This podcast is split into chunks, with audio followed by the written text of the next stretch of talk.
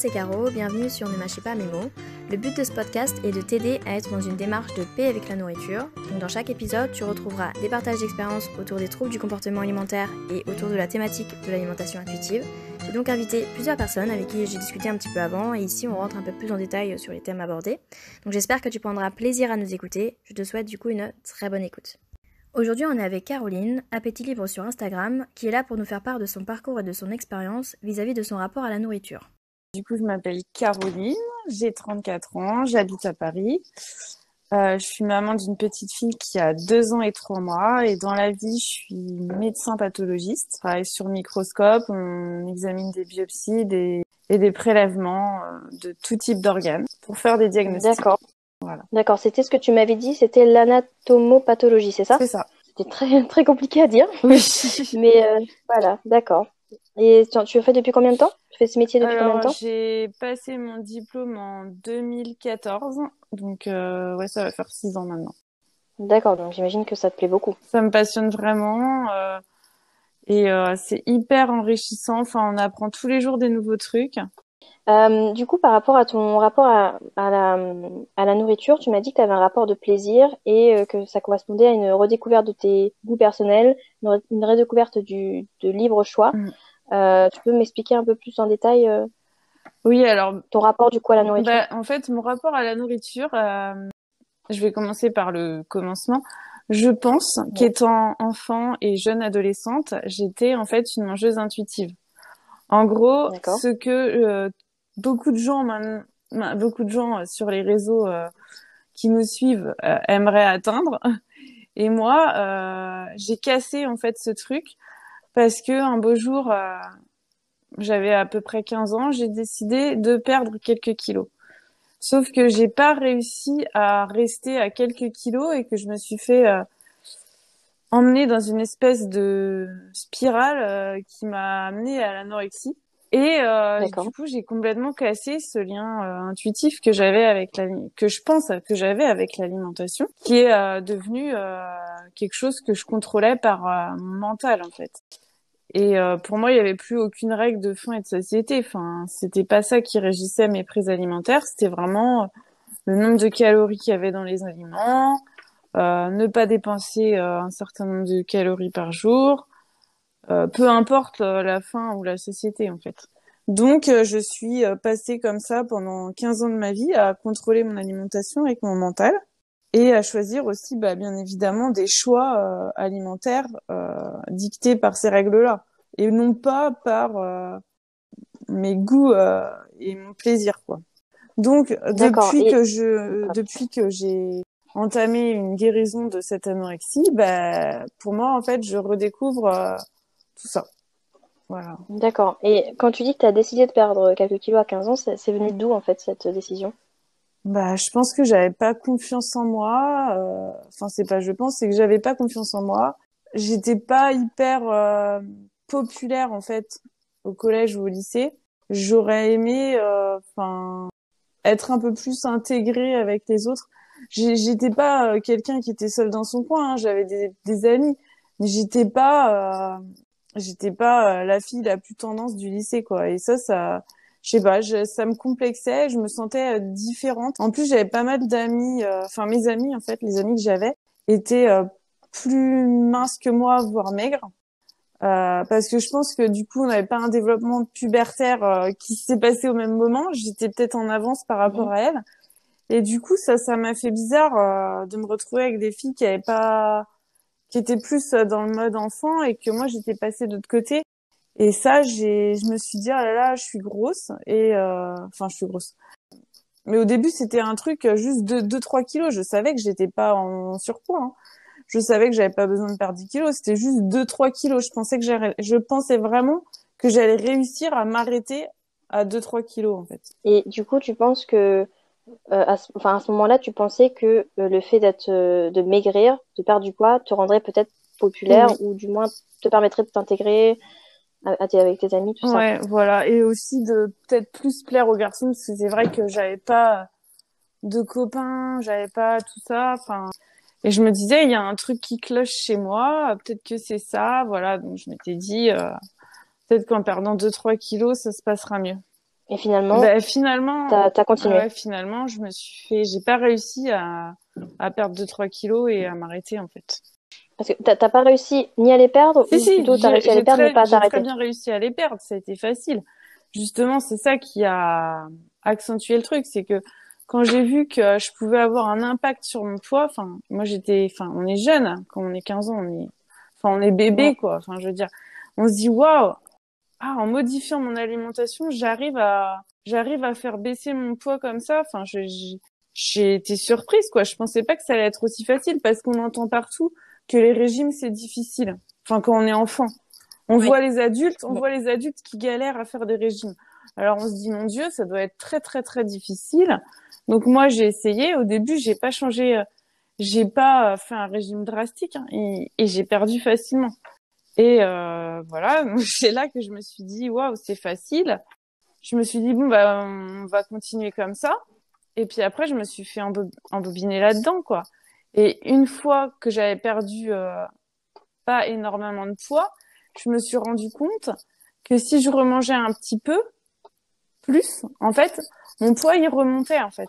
Il allait pas, il restait pas, euh, il restait pas au poids. En fait, c'était soit je faisais attention tout le temps, soit mon poids il remontait quoi.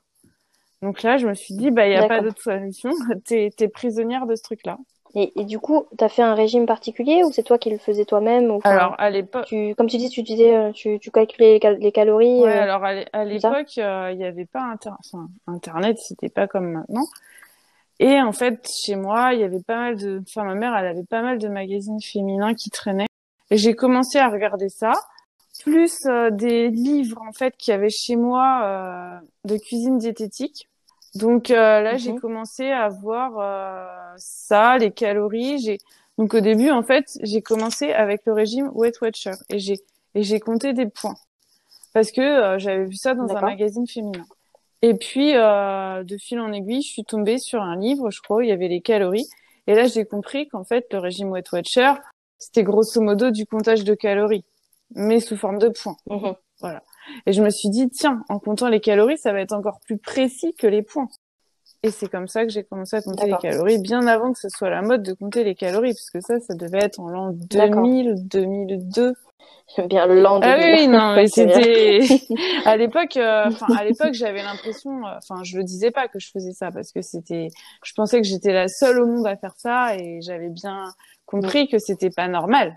Et maintenant, ce qui est paradoxal, c'est que maintenant, quand je vois ça sur les réseaux, mais je me dis, mais maintenant, les gens, ils ont même pas honte de dire qu'ils comptent les calories, alors que moi, en 2000, euh, j'étais là dans mon coin à compter les calories et à me dire, oh là là, si les gens savaient ça, ils vont me dire, mais qu'est-ce qu'elle est, be- qu'est-ce qu'elle est bizarre celle-là, t'as vu, elle compte ses calories.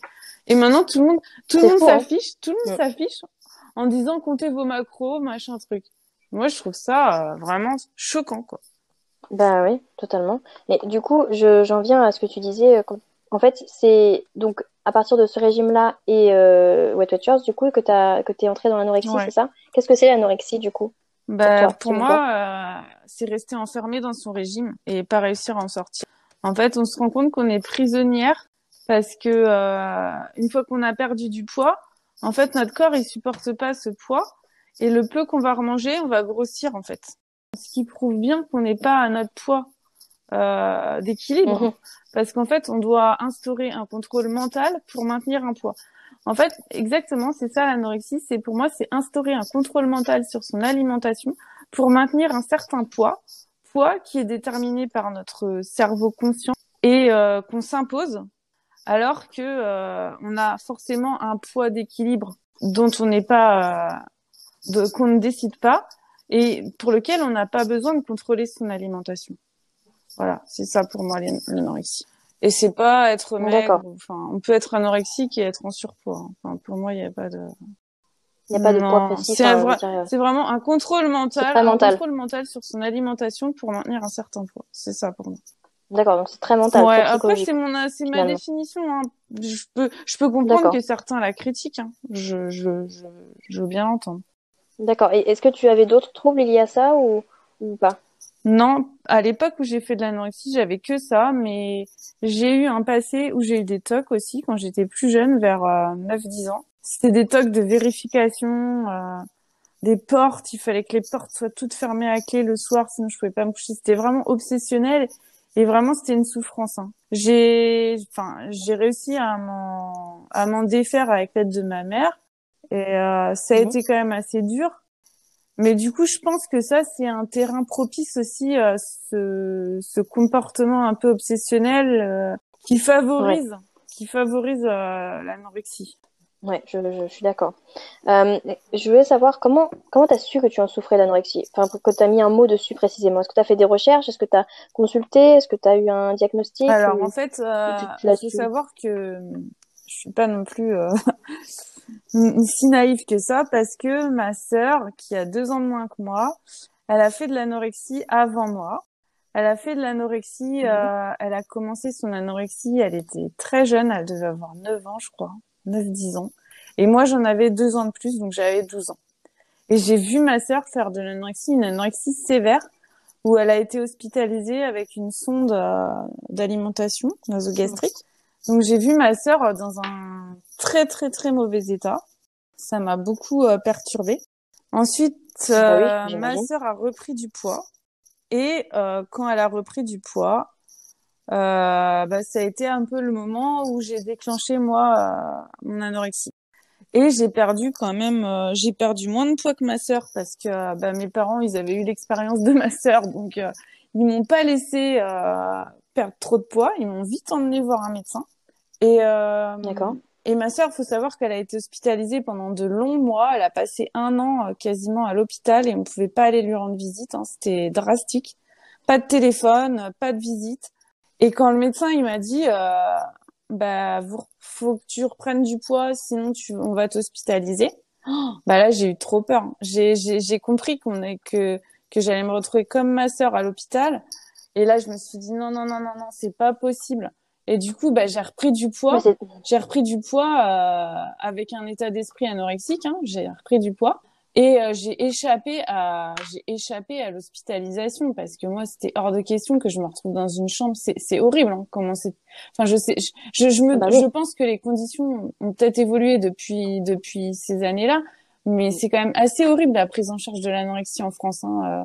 Enfin euh, mettre dans les filles enfin c'est c'est limite c'est des prisons quoi et, et sans voir sa famille sans pouvoir lui téléphoner alors à l'époque, il n'y avait pas les il y avait pas les smartphones ni Internet, donc ça réglait le problème.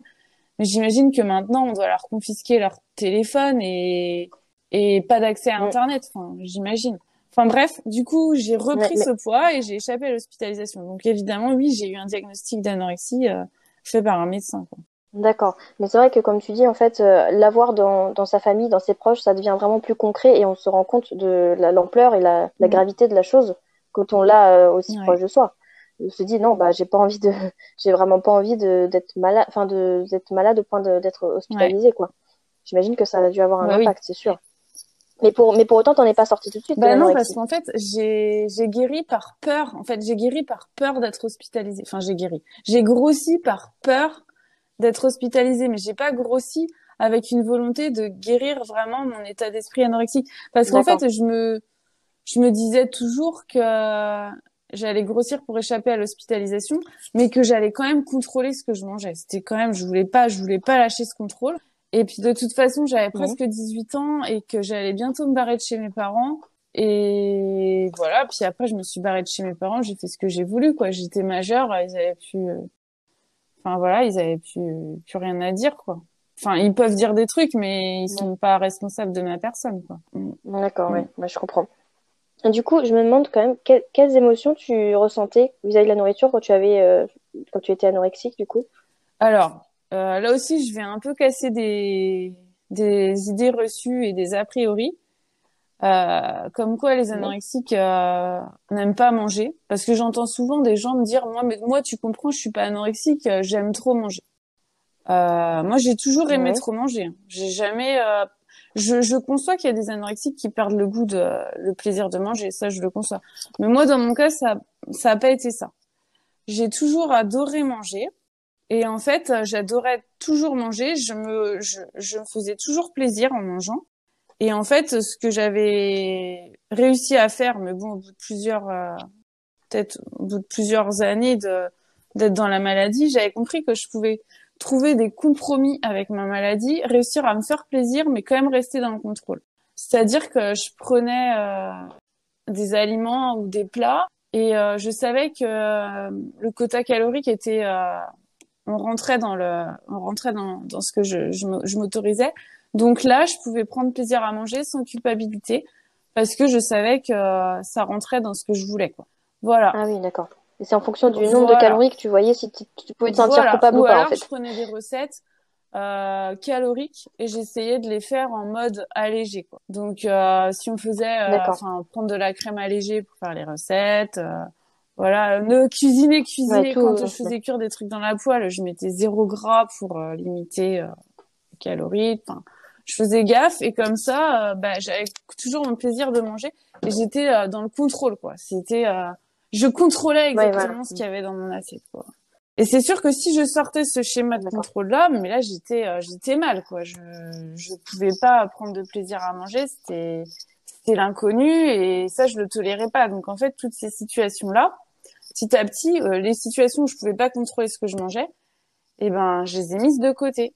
C'est-à-dire que bah quand on m'invite au resto, bah J'essayais de trouver une excuse pour pas y aller ou pour arriver après les autres, qu'ils avaient déjà fini de manger. Enfin bref, j'arrivais toujours à trouver un truc euh, pour éviter ces situations stressantes où je contrôlais pas ce qu'il y avait dans mon assiette.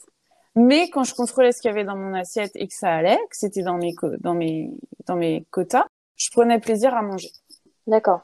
Ouais, donc il y avait quand même cette cette cette idée un peu de compenser, enfin dans le sens où vraiment si tu te dis euh, Enfin, tu compensais le fait de, de, de, par exemple, de manger gras, mais tant que ça rentre dans ton taux de, de calories, bah ça allait. Voilà. en fait, moi, c'était c'était assez flexible. J'avais pas, enfin, c'est pour aussi casser les codes de l'anorexie. J'avais aucun aliment interdit, vraiment aucun. C'était juste, euh, c'était juste entre guillemets, c'était juste euh, ne pas dépasser un certain quota de calories. Alors évidemment, euh, enfin, il y en a peut-être qui vont me dire, qui vont me dire, mais celle-là, elle est pas anorexique. Euh, c'est euh, c'est juste à contrôler ses calories. Bah non, moi je suis désolée, enfin ça a été une souffrance. J'ai j'ai loupé des des des restos où il y avait mes amis. J'avais loupé la soirée parce que je suis arrivée après tout le monde. J'ai j'ai enfin j'ai loupé des trucs. Euh, après quand je m'autorisais à faire des soirées où où, où vraiment j'allais j'allais affronter ma peur de manger des trucs, bah après j'étais mal. Euh, c'était tellement de souffrance que je me disais plus plus jamais j'accepte une, une sortie comme ça, je vais trouver des, des excuses. T'as pas besoin d'en faire des caisses pour être dans la souffrance. Moi, ça a été une souffrance. Et euh, vraiment, je pense que tous les gens qui qui se vantent de compter leurs calories, leurs macros, de faire du fitness à gogo là, moi je veux bien. Hein, S'ils arrivent à vivre comme ça, ben moi, désolé, j'y suis pas arrivée. Enfin, je suis restée 15 ans comme ça. C'est pas rien quand même, 15 ans. Je pense que ah bah eux, ils, ont peut-être pas, ils ont peut-être pas le hein. recul que j'ai pour se dire au bout de 15 ans, euh, bah merde, on en a marre, quoi. on a un petit peu envie de passer à autre chose, quoi. ouais, non, je, je comprends totalement. 15 ans, c'est, c'est énorme, mais ça, ça a forcément un impact. Et surtout quand tu dis esquiver des situations où il y a de la nourriture simplement pour, euh, pour ne pas dépasser ton quota, bah, c'est horrible parce que tu passes euh, effectivement à côté de moments partagés avec tes amis. Donc euh, forcément, tu t'es, en plus, t'es seul, enfin, c'est-à-dire que tu culpabilises un peu dans ta tête parce que tu te dis mince si j'avais un meilleur rapport avec la nourriture et ben je pourrais euh, du coup euh, passer du temps avec mm. mes amis sans et je pense que même j'ai perdu des amis euh, enfin il y en a ils ont dû se dire ah, elle a refusé trop de fois de venir bah on on l'invite plus quoi. Au bout d'un moment les gens ouais enfin ah oui tu penses? j'en ai pas énormément. J'ai peut-être une ou deux personnes je pense que qui ont arrêté de m'inviter parce que bah voilà j'ai dit trop de fois j'ai dit trop de fois, j'ai trouvé une excuse pour pas venir, quoi. Et je bah pense que donc ils n'ont pas cherché à comprendre. si on vit comme un ermite, compter ses calories à la rigueur, on peut peut-être s'en sortir. Mais euh, enfin, je veux dire, il y a aussi le côté social, quoi. On peut pas nier que l'alimentation c'est social. Et euh, si on se prive euh, bah de rencontres, si on se prive de de tout ça, on n'est pas on n'est pas bien dans sa tête au final. Hein. On, on, est seul parce qu'on est quand même fait pour bah Enfin, je pense que je suis quelqu'un qui recherche quand même les amis, les contacts sociaux. Je suis pas quelqu'un d'hyper solitaire. Bah oui, c'est sûr. Du coup, tu m'en parlais un petit peu avant, enfin, quand tu parlais de l'anorexie euh, quand tu étais enfant, mais quelle place occupait l'alimentation quand tu étais enfant? Avant d'être malade. Avant, oui, par, tes parents, du coup, quel, quel rapport ils avaient avec la nourriture, qui t'ont inculqué, bah, si tu t'en souviens. Ça reste assez flou, mais enfin moi dans ma famille, on n'avait pas de spécialement de de directives alimentaires. Enfin, ma mère, elle aimait pas spécialement cuisiner, donc on avait souvent des plats industriels. Enfin, mon père, il est médecin aussi. Il a fait un, il a fait une petite spécialisation en nutrition. Donc, je me rappelle qu'il avait des petites lubies comme ça où il fallait manger du pain complet plutôt que de la baguette. Bon, voilà, c'était pas, c'était pas hyper, euh, hyper restrictif, quoi. Mais à part ça, euh, mhm. on, nous on, était un peu euh, livrés à nous-mêmes. Enfin, pas livrés à nous-mêmes. On avait un cadre alimentaire, mais dans les placards, il y avait des, il y avait des gâteaux. On pouvait très bien aller les manger euh, sans interdiction. Enfin, moi, je me rappelle qu'à 4 heures, euh, enfin, je mangeais plein de BN. Je comptais même pas combien j'en mangeais. Enfin, je pense que je les mangeais jusqu'à temps que j'ai plus envie d'en manger. Puis voilà, je me posais pas de questions en fait. Tu n'avais aucune pression de tes parents vis-à-vis de, la nourriture Pas du tout. Aucun jugement. En fait, ils nous ont élevés, euh, enfin, je pense qu'ils nous ont donné une bonne éducation alimentaire, qui nous ont ouvert des goûts euh, divers et variés. Euh. On avait un jardin aussi avec des légumes, donc, enfin, on avait tout. Mais aujourd'hui, tu dirais que la nourriture t'apporte quoi? Physiologiquement, psychologiquement, enfin, peu importe, à tous les bah, niveaux. De l'énergie, premièrement. D'accord. Et du plaisir. Mais je pense que ouais, faut quand même faire passer l'énergie avant. Même si euh, j'avoue qu'au début de ma guérison, j'ai fait passer le facteur plaisir en premier. Maintenant, je me rends compte euh, à quel point euh, il faut il faut quand même penser à l'énergie. Euh, justement, en parlant du, du plaisir, tu m'as dit que le plaisir occupait la première place dans ton, dans ton alimentation. Pourquoi ça, ça prend cette place en fait? Bah, En fait, quand j'ai voulu guérir de l'anorexie, euh, vraiment, pas la première fois quand j'avais 15 ans, c'est-à-dire euh, un peu plus d'un an et demi, euh, pour me motiver vraiment euh, à manger, en fait, penser à l'énergie, ça ne suffisait pas à me motiver à manger en fait. Parce qu'en fait, j'avais j'avais quand même de l'énergie, mais c'était de, de, la mauvaise énergie, c'était de l'énergie due à, à, un stress, quoi. C'était le stress d'être en hypoglycémie, quoi, tout le temps. Et euh, du coup, euh, pour me motiver, en fait, j'ai pensé au plaisir et à tout ce que je m'autorisais pas euh, quand j'étais anorexique. Donc tout ce que je m'autorisais pas, euh, je me suis dit, bah, je vais redécouvrir tous ces plaisirs-là euh, et euh, c'est comme ça que c'est comme ça que j'ai que j'ai fait ma guérison en mettant le plaisir, en, mettant le plaisir en premier, vraiment, avant les. Euh, si en fait c'était même devenu, euh... c'est-à-dire que même si j'avais faim par exemple à un moment donné, mais que j'avais pas, euh, j'avais des trucs dans mes placards, mais que c'était pas ce que je voulais, enfin que ça ne me disait rien au niveau plaisir. Euh, il y avait au début de ma guérison, je ne le prenais pas. J'allais attendre ou j'allais chercher vraiment le truc qui, par exemple, donner un exemple, euh, un exemple euh, bête. Enfin, dans mes placards, euh, je peux avoir, je sais pas, des petits beurres et de la compote. Enfin, c'est un truc que j'ai souvent, ou enfin, un truc bateau ou du pain de mie. Bah non, c'était trop banal. Enfin, il fallait vraiment que je trouve des trucs originaux pour me motiver à manger. Tant que c'était mhm. pas ça sort de l'ordinaire, c'est c'est original. En fait, j'arrivais pas. C'est comme ça que euh, j'ai redécouvert le, le, plaisir vraiment de de m'alimenter. En fait, vraiment, tu avais besoin de de d'exploser les, les, saveurs, en fait, je pense peut-être d'explorer et en même temps d'exploser tes papilles de, de saveurs. je pense que tu avais vraiment parce que peut-être que avant, peut-être hein, que tu considérais, enfin que ton le rapport que tu avais à la nourriture, il était un peu fade du coup, parce qu'il y avait pas beaucoup de plaisir ou pas suffisamment du coup. Euh, tu t'autorisais pas assez de plaisir et donc là tu t'es dit bon alors là c'est bon. Là je vais faire des plats du futur. Parce que comme ça je vais vraiment faire du plaisir à fond mais en même temps on varie les saveurs etc je pense. Que ce soit vraiment original et, oui c'est comme, ça. que moi c'est comme ça. J'aurais pas pu guérir en mangeant euh, ce que je mangeais avant euh, même en, en, augmentant les portions de ce que je mangeais avant. J'aurais pas pu. Il fallait que je passe à autre chose. Euh, par rapport au à ton rapport au, régime et au rééquilibrage alimentaire, tu me disais donc du coup que tu avais une très, très mauvaise opinion euh, suite à Wet Watchers.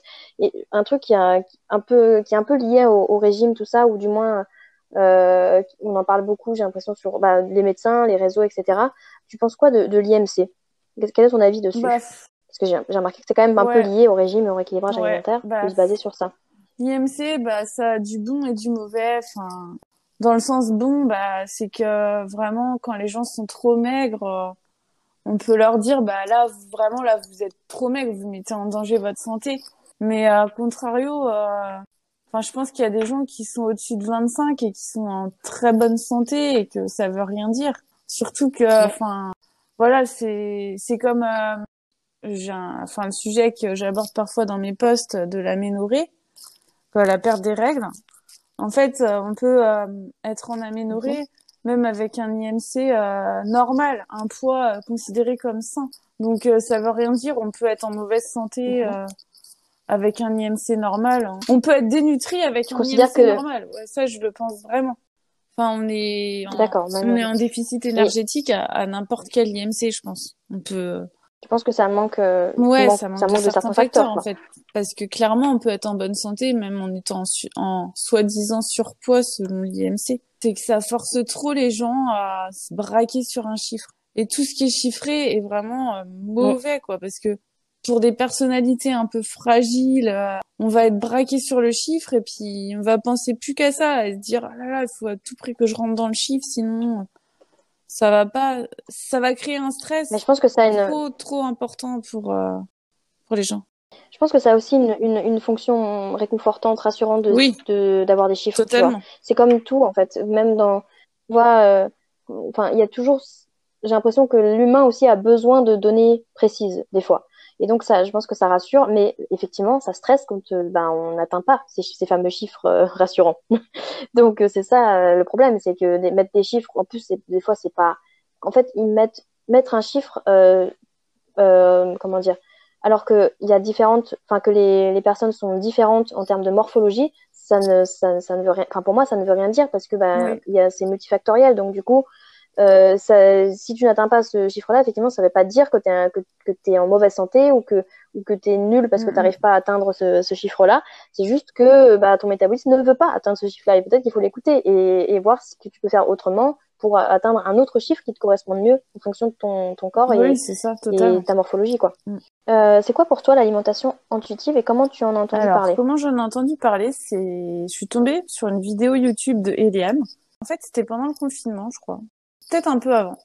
J'avais cherché des vidéos euh, pour euh, sur euh, les TCA, sur l'anorexie, la boulimie, tout ça. D'accord. Et puis j'avais regardé différentes youtubeuses et après je suis tombée sur Eliane. Et en fait, bah, c'était une vidéo où elle présentait les dix principes de l'alimentation intuitive. Et j'ai trouvé que c'était vraiment une, approche, une approche super intéressante que j'avais jamais entendue. Et du coup, après, à partir de ce moment-là, je me suis, je me suis, euh, j'ai regardé pas mal de vidéos d'Eliane. Et euh, puis après, je suis tombée sur Cindy Gagnol un peu plus tard. Diététicienne, elle, elle est diplômée euh, et elle fait des vidéos sur l'alimentation intuitive. La finalité, déjà, c'est d'être en paix avec son alimentation et avec son corps. Et euh, pour ça, il faut euh, être un peu dans un état d'esprit qui respire la bienveillance. C'est-à-dire que en fait, on a le droit de faire des erreurs dans l'alimentation intuitive, mais euh, quand on fait des erreurs, on, on, les observe et on les accepte pour euh, pour en tirer une conclusion et essayer de de voir si on peut pas faire un petit peu mieux la prochaine fois, mais sans se mettre la pression, quoi. C'est c'est être à l'écoute de son corps et de ses envies aussi, mais aussi tout en continuant à intégrer le contexte social c'est c'est pas non plus euh, être dans son corps euh, totalement et oublier aussi qu'on vit dans une société. Donc euh, voilà c'est aussi savoir s'adapter à notre environnement social. Très intéressant. Qu'est-ce que tu entends par être à l'écoute de son corps justement? Être à l'écoute de son corps de ses envies. bah déjà bah, respecter sa faim et respecter aussi son rassasiement. Aussi être à l'écoute de ses envies de manger émotionnelles quand elles surviennent et pas vouloir à tout prix euh, les faire disparaître. Qu'est-ce que tu entends par envie émotionnelle Des envies de manger que beaucoup de gens ont, ils savent même pas que ça s'appelle des envies de manger émotionnelles et ils se culpabilisent même pas là-dessus parce que ils ont pas de problème justement avec l'alimentation. C'est à partir du moment où tu as un problème de avec l'alimentation que tu vas appeler ça des envies de manger émotionnelles. Mais quand t'as pas de problème avec l'alimentation, t'appelles même pas ça des envies de manger émotionnelles quoi. C'est c'est ça qui est fou quoi c'est que bah je sais pas tu rentres de ton travail euh, t'as je sais pas t'as t'as il pleut dehors, tu t'es pris la pluie, il fait nuit.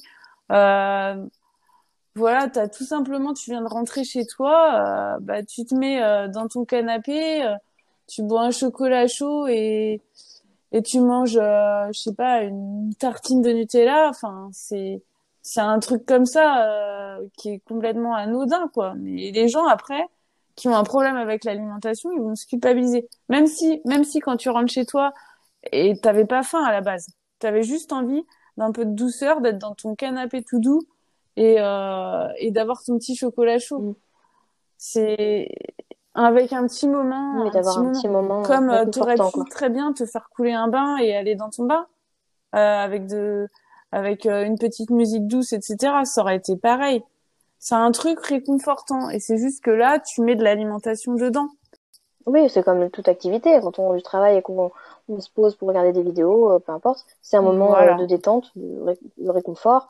Et soit on, on peut l'associer à la nourriture ou pas, enfin avec de la nourriture ou pas, mais dans tous les cas, ça reste un moment, euh, une activité de plaisir. Enfin, voilà, donc moi c'est ça que j'appelle les envies de manger émotionnelles. C'est quand tu manges pour pour apaiser une situation un peu, pas forcément un truc angoissant de fou, hein, mais une petite situation où tu as envie d'un peu de réconfort et que t'as pas forcément une faim physique. quel impact du coup ça a eu pour toi l'alimentation bah, Ça m'a donné, euh, enfin, comme une espèce de ligne directive dans mon cheminement de guérison euh, de l'anorexie en fait. Parce que je me suis dit quand j'ai vu ça, euh, parce qu'en fait quand j'ai guérissé de l'anorexie, j'étais un peu perdue sur l'objectif à atteindre. Je me suis dit bah voilà ça c'est mon objectif j'ai envie de devenir une mangeuse intuitive. C'est sûr que partant euh, de l'anorexie, je vais pas conseiller euh, aux gens qui sont dans l'anorexie de passer directement de l'anorexie à, à l'alimentation intuitive. C'est pas possible. Parce que en fait, quand on guérit de l'anorexie, on est obligé de passer par une phase euh, où on va manger beaucoup, beaucoup, beaucoup, même trop. Parfois, on a, parfois on dépasse ces signaux de rassasiement mais c'est normal en fait. C'est juste que le corps il a tellement été privé que euh, il doit compenser en fait. On a on doit compenser le déficit calorique, mais on doit aussi compenser le déficit de plaisir. Et ça, je pense que les gens n'insistent pas assez là-dessus. C'est que quand on s'est privé pendant des années suite à l'anorexie ou même un autre un autre type de trouble alimentaire restrictif, bah on a un certain une certaine dose de plaisir qu'on s'est qu'on a loupé donc il faut la rattraper à un moment donné. Et je pense que quand, quand on sort d'un trouble alimentaire restrictif, on ne peut pas d'emblée euh, sauter à pieds joints dans l'alimentation intuitive. Il y a forcément une phase où on va, on va être un peu dans la surconsommation et je pense qu'il faut juste accepter que c'est ok. Et que c'est comme ça justement qu'on va se diriger vers l'alimentation intuitive au final. Mais justement, je, je, pense à ça parce que dans le programme d'Eliane, je sais pas si tu connais. Non, je l'ai pas suivi parce que bah, je sais que ça s'adresse pas forcément aux personnes qui sortent. Enfin, quand je l'ai vu, je, moi j'étais, je, je, me sortais d'anorexie puis j'avais une diététicienne donc j'avais pas trop envie de faire son programme euh, parce que je savais que ça s'adressait pas directement à moi. D'accord. Parce que justement, il y a un des principes euh, qui est de manger la, la, le fait de manger de manière inconditionnelle du coup. Ce que tu disais un peu euh, dans le fait de quand tu sors de l'anorexie, tu as ce besoin de justement de manger de manière inconditionnelle, donc ça peut quand même aider. Après, je n'ai pas fait non plus le programme et je ne sais pas exactement en quoi ça, ça consiste, donc je ne vais pas trop euh, m'étaler dessus, mais mais du coup, euh, à mon sens, c'est ça peut être un outil. Après, enfin quand tu as des troubles alimentaires, ça, peut être un outil, vraiment un outil quand même. Après, je dis ça parce que souvent on dépasse peut-être son rassasiement en fait. Oui, bah, au début, c'est sûr, c'est sûr, c'est le cas, je pense au début. Mais comme, en fait, un peu comme toi, quand, enfin, je sais pas si c'était le cas, mais comme quand tu disais que as tellement, tu t'es tellement restreint, tu t'es tellement restreint en termes de plaisir que quand as, quand tu t'es un peu euh, défait de ça, tu as eu besoin d'avoir des repas hyper originaux et tout pour euh, justement euh, peut-être étonner tes papilles et tout. Bah, c'est un peu pareil dans le, dans le concept de manger beaucoup. C'est que du coup, tu, il y a une, enfin, ton, ton, mmh, corps a mmh, mmh. besoin de, tu, tu veux expérimenter beaucoup de choses, donc tu testes jusqu'où euh, bah justement tu testes ton, ta, ton rassasiement en fait en mangeant beaucoup et après tu te dis la prochaine fois peut-être je mangerai moins pour voir si mm, mm. bah, je suis toujours calée et tout donc c'est un peu c'est enfin a priori de des personnes qui le, qui, suivent le programme. Il y a un peu ça qui revient de euh, au début oui, c'est la porte ouverte un peu à tout. Et donc, euh, du coup, ça te permet d'être plus, tu te sens plus libre de vraiment prendre, enfin, de choisir ce qui te fait plaisir. Et euh, pour après potentiellement, enfin, c'est le but, mais enfin, c'est pas le but premier, mais ça peut être une conséquence euh, de réduire euh, du coup les quantités et de, de réduire les crises, Oui. donc, notamment d'hyperpha- d'hyperphagie. Du coup, je me demandais le fait de donc de, de tomber sur l'alimentation intuitive, ça a été un, un déclencheur pour Non, j'avais déjà, en fait, euh, déjà, déjà avant- c'était déjà avant dans une très perspective. très bonne perspective parce que j'avais une diététicienne, etc. Non, j'avais déjà fait un sacré travail avant de tomber sur Eliane. hein. J'avais déjà, euh, ouais, ouais. D'accord. Oui, en fait, j'ai trouvé une méthode euh, qui se rapprochait le plus de ce que j'avais dans mon esprit, en fait. Parce que sans avoir vu aucune euh, théorie là-dessus, enfin, dans mon esprit, je me disais que ce que je voulais arriver à faire, c'était ça. C'était euh, pas me prendre la tête avec des aliments bons ou mauvais et manger en fonction de ma faim et de ma satiété. C'était ça mon Mhm. but. Mais j'avais jamais euh, trouvé quelqu'un qui l'avait en fait théorisé comme ça, enfin, qui avait vraiment une méthode derrière. Et du coup, quelles sont tes autres inspirations pour euh, pour améliorer ton Euh, rapport avec la nourriture? C'est mon mari, c'est un mangeur intuitif. Enfin, euh, je lui ai d'ailleurs infligé pas mal de choses euh, pendant que j'étais malade. J'espère que je vais pas trop déformer son comportement alimentaire, malheureusement. Mais euh, mais non, je pense qu'il a su résister. Et euh, voilà, non, je trouve que c'est bien d'avoir quelqu'un en, en vrai, parce que des fois on est, enfin, Oui. on est quand même euh, pas mal euh, soumis à des justement à des critiques des gens qui vont qui viennent critiquer l'alimentation intuitive en disant oui mais vous comprenez à l'heure actuelle on n'est pas euh, resté des humains primitifs. La société actuelle il y a trop d'aliments transformés qui sont faits par des industriels qui veulent à tout prix que vous consommiez en excès. Ils veulent c'est fait exprès pour que vous surconsommiez tous ces aliments enfin on entend ça tellement partout que euh, avoir quelqu'un euh, qui te prouve chaque jour que non euh, tu peux avoir un paquet de chips sous le nez et ne pas le finir ou enfin voilà c'est c'est possible hein Oui. c'est c'est Mm. c'est rassurant de voir que ça existe des gens comme ça Euh, je t'avais demandé euh, qu'est-ce que qu'est-ce qu'était une alimentation saine pour toi et tu m'avais répondu que c'est être en adéquation avec ses envies, avec son corps et avoir assez d'énergie pour faire euh, ce que tu veux faire avec ton corps. Et je me demande, est-ce que tu considères que ce que Oui. tu manges actuellement est sain bah ouais carrément Est-ce que tu contrôles ton alimentation ou pas du tout? Hum, Cette question est assez difficile. Pour moi, en fait, je contrôle pas plus que ce que mon mari contrôle, en fait. Parce que j'ai remarqué qu'un mangeur intuitif, quand même, enfin, parce que mon mari, je le considère comme un mangeur intuitif, il va quand même avoir euh, Mhm. des envies. euh, par exemple, si euh, le midi, il mange euh, burger frites, par exemple, le soir, il va naturellement avoir envie de manger euh, peut-être un peu euh, plus avec plus de légumes, enfin, ce genre de choses. Alors après, peut-être que je me fais influencer par son D'accord. par son avis.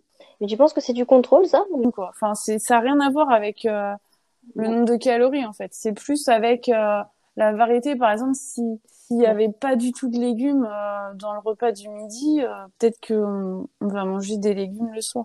Enfin, pas forcément des légumes vapeur. D'accord, oui, les... ouais. Enfin, même jamais des, même jamais. Je fais plus jamais des oui, c'est légumes une, vapeur. c'est une façon, c'est une façon de compenser en fait, mais inconsciente. Enfin, du Mm. moins que son corps euh, réclame, du coup, une façon de compenser. Mais en fait, je pense que c'est peut-être pas de, aussi de le varier surtout, corps, parce que compenser, c'est un c'est peu. aussi la tête qui a envie de varier les plaisirs.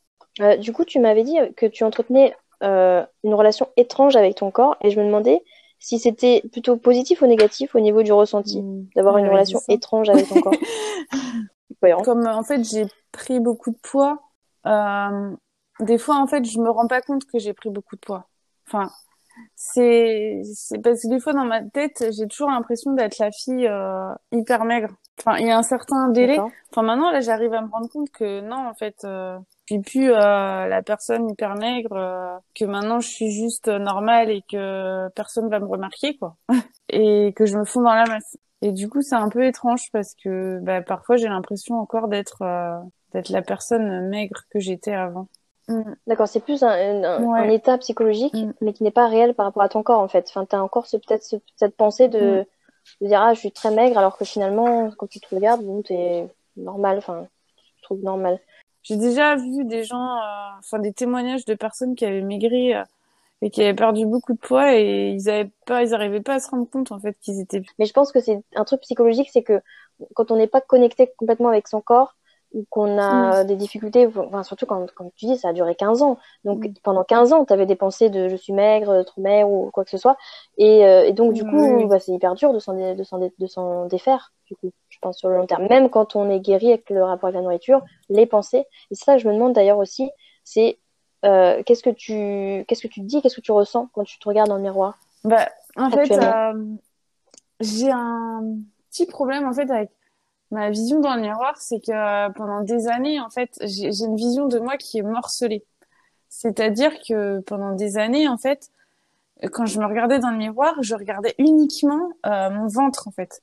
Et j'étais focus là-dessus, que moi, mon ventre, il fallait vraiment qu'il soit hyper plat et en fait, mon rêve, c'était que euh, il soit tellement plat que quand tu touches, tu sais, les deux os là qui sont de chaque côté, qui... et eh ben en fait, il fallait que ça fasse une droite quoi. Fallait mm pas qu'il y ait de bosse quoi. Il fallait vraiment que ce soit plat, plat, plat. C'était mon ah rêve. J'ai quasiment jamais, non, je l'ai jamais atteint même quand j'étais vraiment très très mec. C'était impossible pour moi. C'était pas ma morphologie d'être comme ça. Mais c'était vraiment ça que je voulais attendre. Et en fait, quand je me regardais dans le miroir, je regardais que ça, j'étais focus là-dessus. Donc en fait, je voyais pas mes bras, je voyais pas mes jambes, je voyais rien d'autre. Et ce qui fait que je maigrissais, je maigrissais, je maigrissais. Et comme j'étais focus sur mon ventre, bah mon ventre il était jamais comme je voulais. Et à côté de ça, bah mes membres ils devenaient tout tout maigres. Mais je m'en foutais. Je regardais que mon ventre. Et euh, et du coup, je suis, enfin, je sais que actuellement j'ai du mal encore à me voir de façon globale. Je fais, je travaille là-dessus, hein, de se regarder dans sa globalité. Enfin, c'est hyper dur, quoi. Parce que j'ai ce complexe de, mhm. ce complexe du ventre, et ça, j'ai du mal à m'en défaire. C'est de ce complexe, du coup, précisément? Ma sœur avait ce complexe-là aussi. Elle se préoccupait beaucoup de son ventre. Et du coup, moi aussi, après, je me suis dit, ah ouais, comment il est le mien, etc. J'ai commencé à regarder mon ventre. Et c'est là que je me suis dit, ouais, finalement, le mien, il est pas plat non plus. D'accord. Et, euh, et en fait, euh, une fois, ma mère, quand j'avais 12-13 ans, j'avais une robe moulante. Elle m'a dit euh, Ah, Caroline, euh, t'as un petit ventre. Et là, enfin, c'est la phrase assassine. Hein. C'est, c'est, je, je, je m'en rappelle encore. C'était genre euh, une petite blague, quoi. C'était la petite blague. oui, ça m'a marqué parce que, bah, évidemment, mmh. j'étais pas du, coup, ça t'a marqué. J'étais euh, normal, quoi. Et ça, euh, c'était juste une petite blague, quoi. Elle pensait vraiment pas mal faire. C'était pas méchant. Euh, c'était pas. Elle voulait pas me dire fais un régime parce qu'il y avait pas lieu de faire un régime dans l'état où j'étais. Mais euh, ça m'a marqué et ça, ça m'a fait super mal, quoi. Et je pense qu'il faut vraiment faire gaffe à ce qu'on dit aux, aux, aux bah adolescents. c'est une des périodes de la vie où on est le plus fragile. Et enfin psychologiquement, je veux dire. Et surtout sur l'apparence, quoi. Faut pas, faut pas, faut pas. Surtout une surtout venant des parents. Si je me trompe pas, tu avais fait un post à ce niveau-là, non? Ouais. Mais ça, c'est, en fait, ouais, c'est des remarques comme ça euh, qui paraissent anodines pour la personne qui les dit, mais quand on est euh, déjà dans mm. une mauvaise estime de soi, euh, ça les amplifie en fait, et mm. du coup, vraiment, du, ça reste, bah, ça nous reste dans la tête en fait pendant des années. C'est, c'est fou. surtout quand, quand tu dis que dans des périodes où on est très fragile psychologiquement, ou le moindre euh, la moindre injonction euh, mm, on mm. la prend pour nous et du coup on s'en c'est là de, je pense que c'est de là que vient mon complexe. D'accord.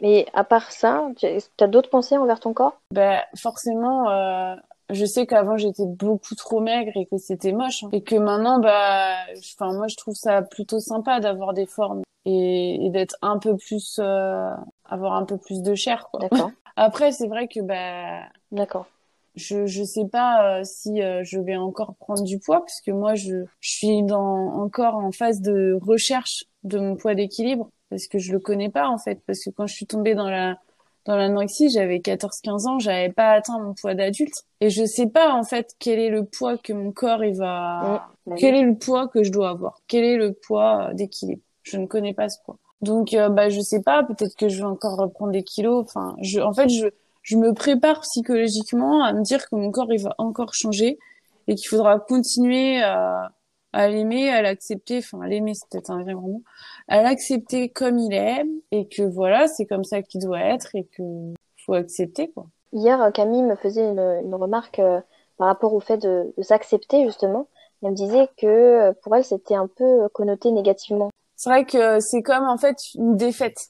On accepte on accepte un truc euh, parce qu'on n'a pas réussi quoi. En fait, Oui, c'est parce que je pense que les gens qui entendent ce terme, ils ont pas le bon état d'esprit. C'est parce que on accepte quelque chose qu'on a enfin quelque chose qu'on n'a pas réussi à avoir, c'est-à-dire le corps parfait, enfin le corps parfait.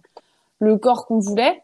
Donc par défaut, on doit accepter. Mais Oui. aussi on peut le voir aussi d'une autre façon. hein. Je pense qu'on n'est pas obligé de le voir euh, de cette façon-là. Mais euh, mais c'est peut-être le terme accepter qui convient pas en fait. En fait, c'est faire la paix avec son corps et, euh, et, et s'affirmer tel qu'on est, s'affirmer tel qu'on est, voilà.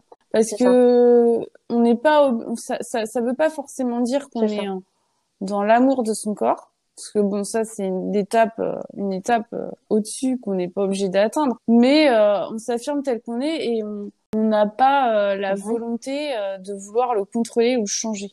D'accord, ouais. Je suis d'accord aussi avec ce, ce constat. Je pense que c'est ça, c'est déjà, oui, affirmer ce, ce que l'on est et ce que l'on a comme corps. Et, et après, potentiellement avoir la volonté d'être dans l'amour de, de soi, Mm. mais c'est pas obligatoire. Et voilà quoi. Euh, tu me disais aussi, quand on en a parlé du, du rapport à ton corps, tu me disais que tu avais de temps en temps quand même des moments de doute Ouais. vis-à-vis de ton corps. Je sais pas si tu te souviens de, de, de ça. J'aimerais bien connaître euh, mon poids d'adulte, mon poids d'équilibre, et euh, là, je me sentirais entre guillemets euh, fini, quoi. enfin, j'aurais j'aurais atteint le but ultime, quoi. Après, ça veut pas dire que mon poids il changera plus de toute ma vie, mais c'est de voir à quel poids euh, je me fixe. Et euh, est-ce que ça t'effraie de savoir que ton, ton poids de forme peut être plus élevé? Bah, en fait, c'est c'est justement là qu'intervient la déconstruction de la diet culture.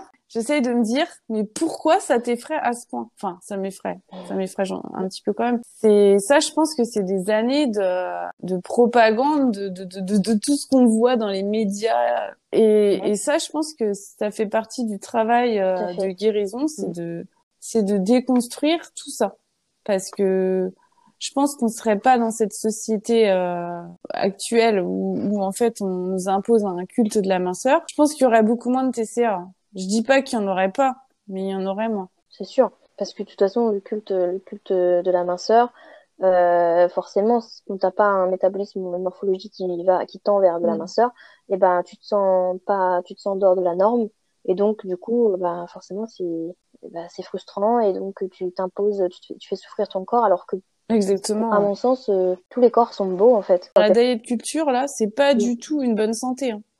Il y a des tas de filles qui sont qui sont pas en bonne santé hein, pour être comme elles sont. Et ça on le montre et ça on le dit pas trop. Enfin, je pense que ce serait intéressant de Non, de voir à quel point euh, toutes les filles euh, mannequins etc. elles ont des problèmes de santé. Hein. Donc oui, c'est un problème, je pense. D'ailleurs, oui, je, je t'avais, je t'avais interrogé sur euh, les messages relayés par, euh, sur les réseaux, sur les pub- enfin, par les publicités, les industriels, tout ça. Oui. Tu dit que ça t'avait énervé, enfin que ça t'énerve et que t'as envie de tout balancer. tu m'avais fait rire dans, dans cette expression. Enfin, vouloir se battre contre ça, mais ça donne euh, vraiment une énergie euh, pour, euh, pour, euh, pour se battre contre ça, parce que si on est tombé dans l'anorexie en grande partie à cause de ça, enfin moi je pense que c'est en grande partie à cause de ça que je suis tombée dans l'anorexie. Franchement, ça, ça, ça motive quoi de d'aller contre euh, contre tous ces messages que qui nous sont balancés à la figure en permanence. C'est à ce moment-là que t'as eu une prise de conscience Ouais, ouais. Ben, en fait, on est des petits soldats. Enfin, on doit être. euh, on veut nous façonner, quoi. Enfin, on veut pas nous laisser. euh, et on, on, on nous rend malade avec tous ces messages-là.